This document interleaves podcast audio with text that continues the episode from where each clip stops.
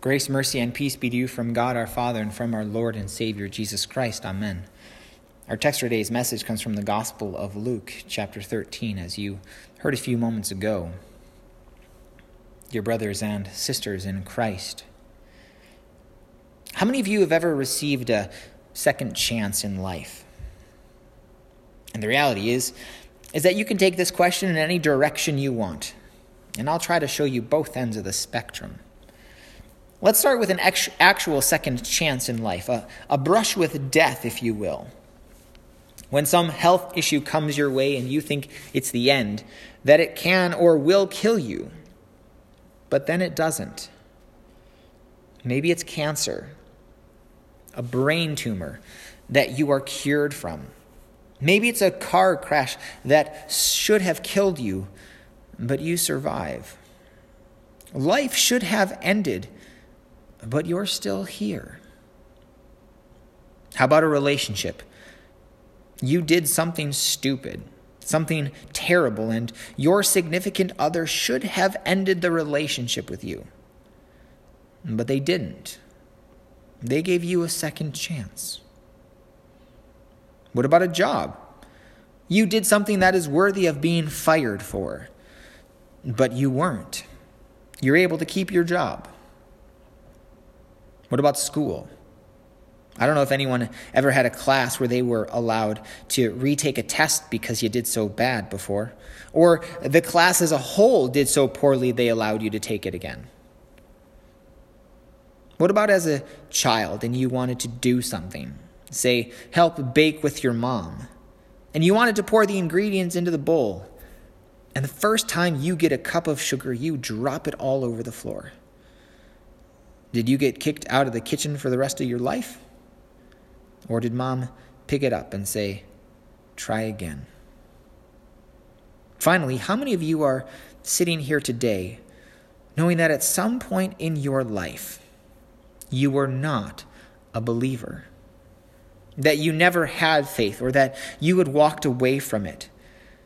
Now, as you sit here as a believer, you can look back and see how God was working in your life multiple times, whether it was through people or something you read or heard, giving multiple opportunities to lead you to faith, and you kept turning away, hardening your heart.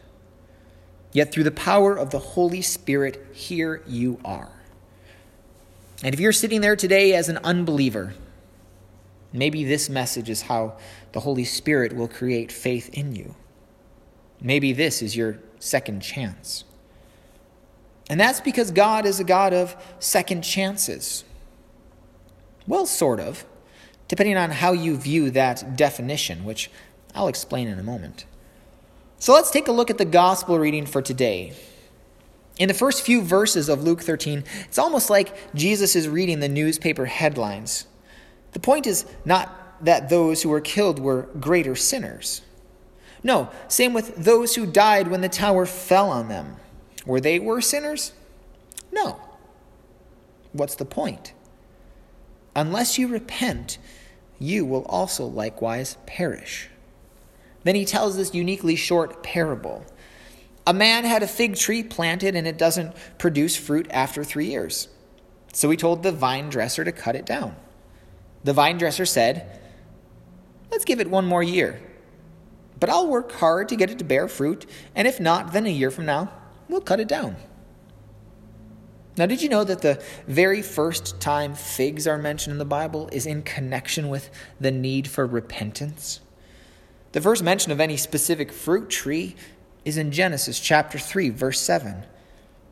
Adam and Eve sin, and right after, there is a need for repentance. The fig tree, the fig leaves in this case, are associated with the need for repentance. This connects us with the theme of repentance that Jesus establishes in the gospel. In the Old Testament, fruit trees were iconic with fruitfulness. In Numbers 13, the Israelite spies who were taking a look at the land of Canaan, the promised land that God was going to give them, the land flowing with milk and honey, they brought back fruit, grapes, pomegranates, and figs. A tree that is unfruitful is contrary to nature because it should be producing. In Leviticus 19, we actually learn that for three years of the fruit tree, no fruit is to be taken.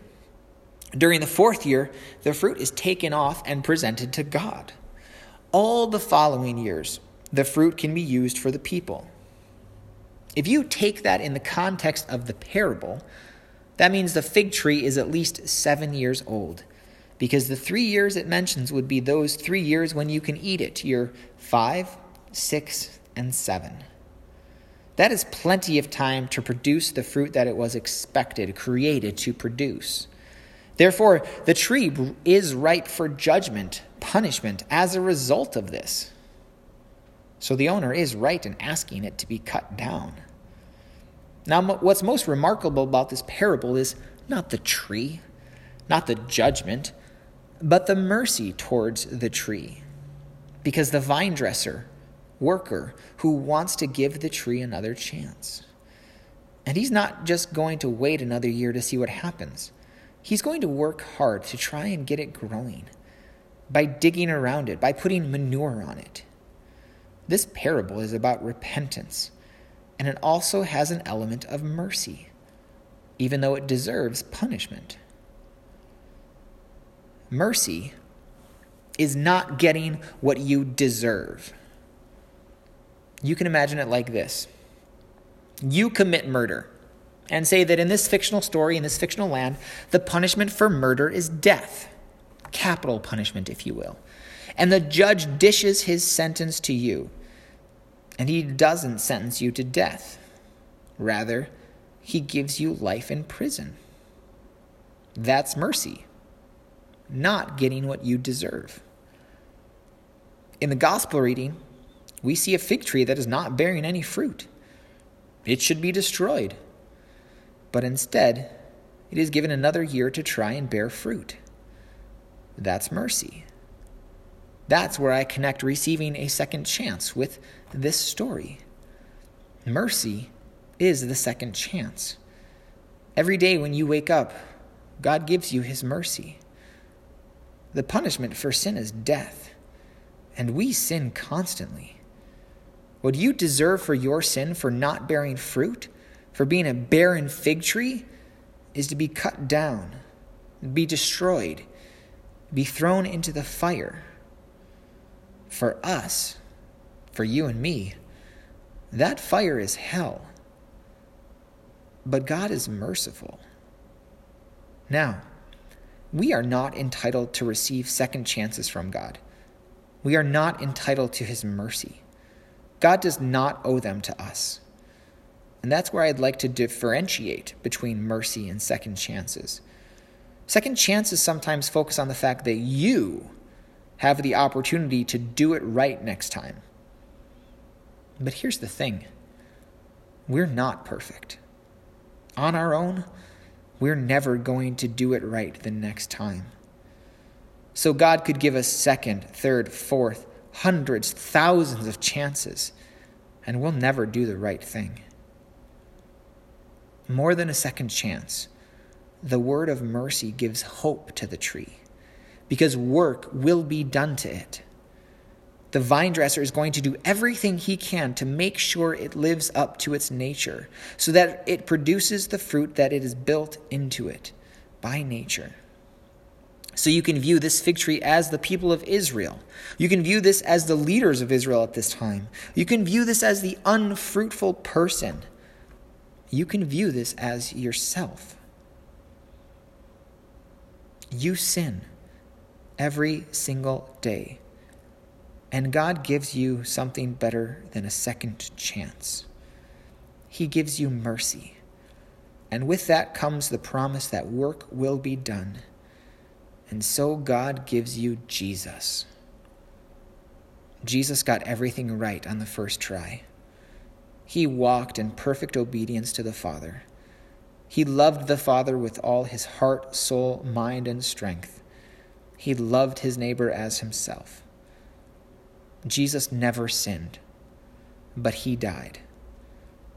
The wages of sin is death, and Jesus bore the wages for something he never did himself.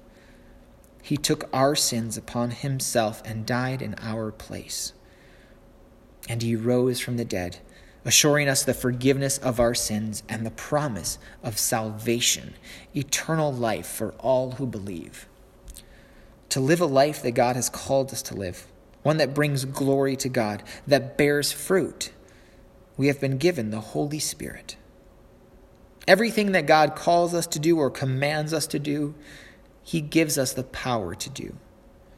The Spirit works within us, teaching, convicting, and empowering us so that we can live a life of obedience and a life of repentance, fruitfulness, maturity. We don't do this on our own. We can't do this alone. The Spirit is at work within us, and we rely on Him to work through us. This does not make us passive, though. We don't sit back and say, Well, God forgives, and I have the Spirit. I'm all good. I don't need to have to do anything else. This also doesn't give us permission to purposely sin in order to receive God's forgiveness. Paul is pretty clear on that in the book of Romans. Should we go on sinning so that grace may abound? Should we sin just to get God's forgiveness? No, by no means. That's cheap grace. And that's taking advantage of God. That's like saying, well, my significant other forgives me every time I cheat, so I might as well keep doing it because I know they'll forgive me. And guess what? At some point, they're going to kick your sorry butt to the curb. If not, I'm going to come and do it. Because at some point, you're not really sorry that you cheated if you continue to do it. And you know ahead of time that you're going to do it even before you do it, because they'll forgive you. What does Jesus say? But unless you repent, you will all likewise perish. If you are already planning your next sin before God forgives you, at some point, the question of repentance is going to factor into this. True repentance is being sorry for your sins, asking for forgiveness, and amending to change your sinful life. It's a turning away of, from your sinful ways. If you're already planning your next failure, you're not really turning away from your sinful ways, which means it's entirely possible that you're not actually believing in God's word and His forgiveness and His call for you to leave your life of sin the Holy Spirit is going to turn you from this way of living and thinking. He is going to work God's redemptive power in you to help you grow and to live in a way that honors and pleases the Lord, to turn away from sin, to love, to forgive, to be fruitful, and to be faithful. Because God does not want you to perish. So, does God give us second chances? Maybe. But He gives us something far greater than that. He gives us His perfect Son, He gives us His Holy Spirit. He justifies us, cleanses us in the waters of baptism, changes us, and gives us faith in Him to believe all of this. The point is, God has done everything necessary for the tree, for you and me. He calls us to repentance. He calls us back to himself so that we who we are who he created us to be. We who are his fig trees will love, live up to the very nature that he has given to us so that we are acting as those who are created by him so that we are fruitful. That is what he created us for, just like the fig tree. And so today, through God's power in us, we come before God in faith, in repentance, receiving His mercy and His love, grace, forgiveness, and salvation.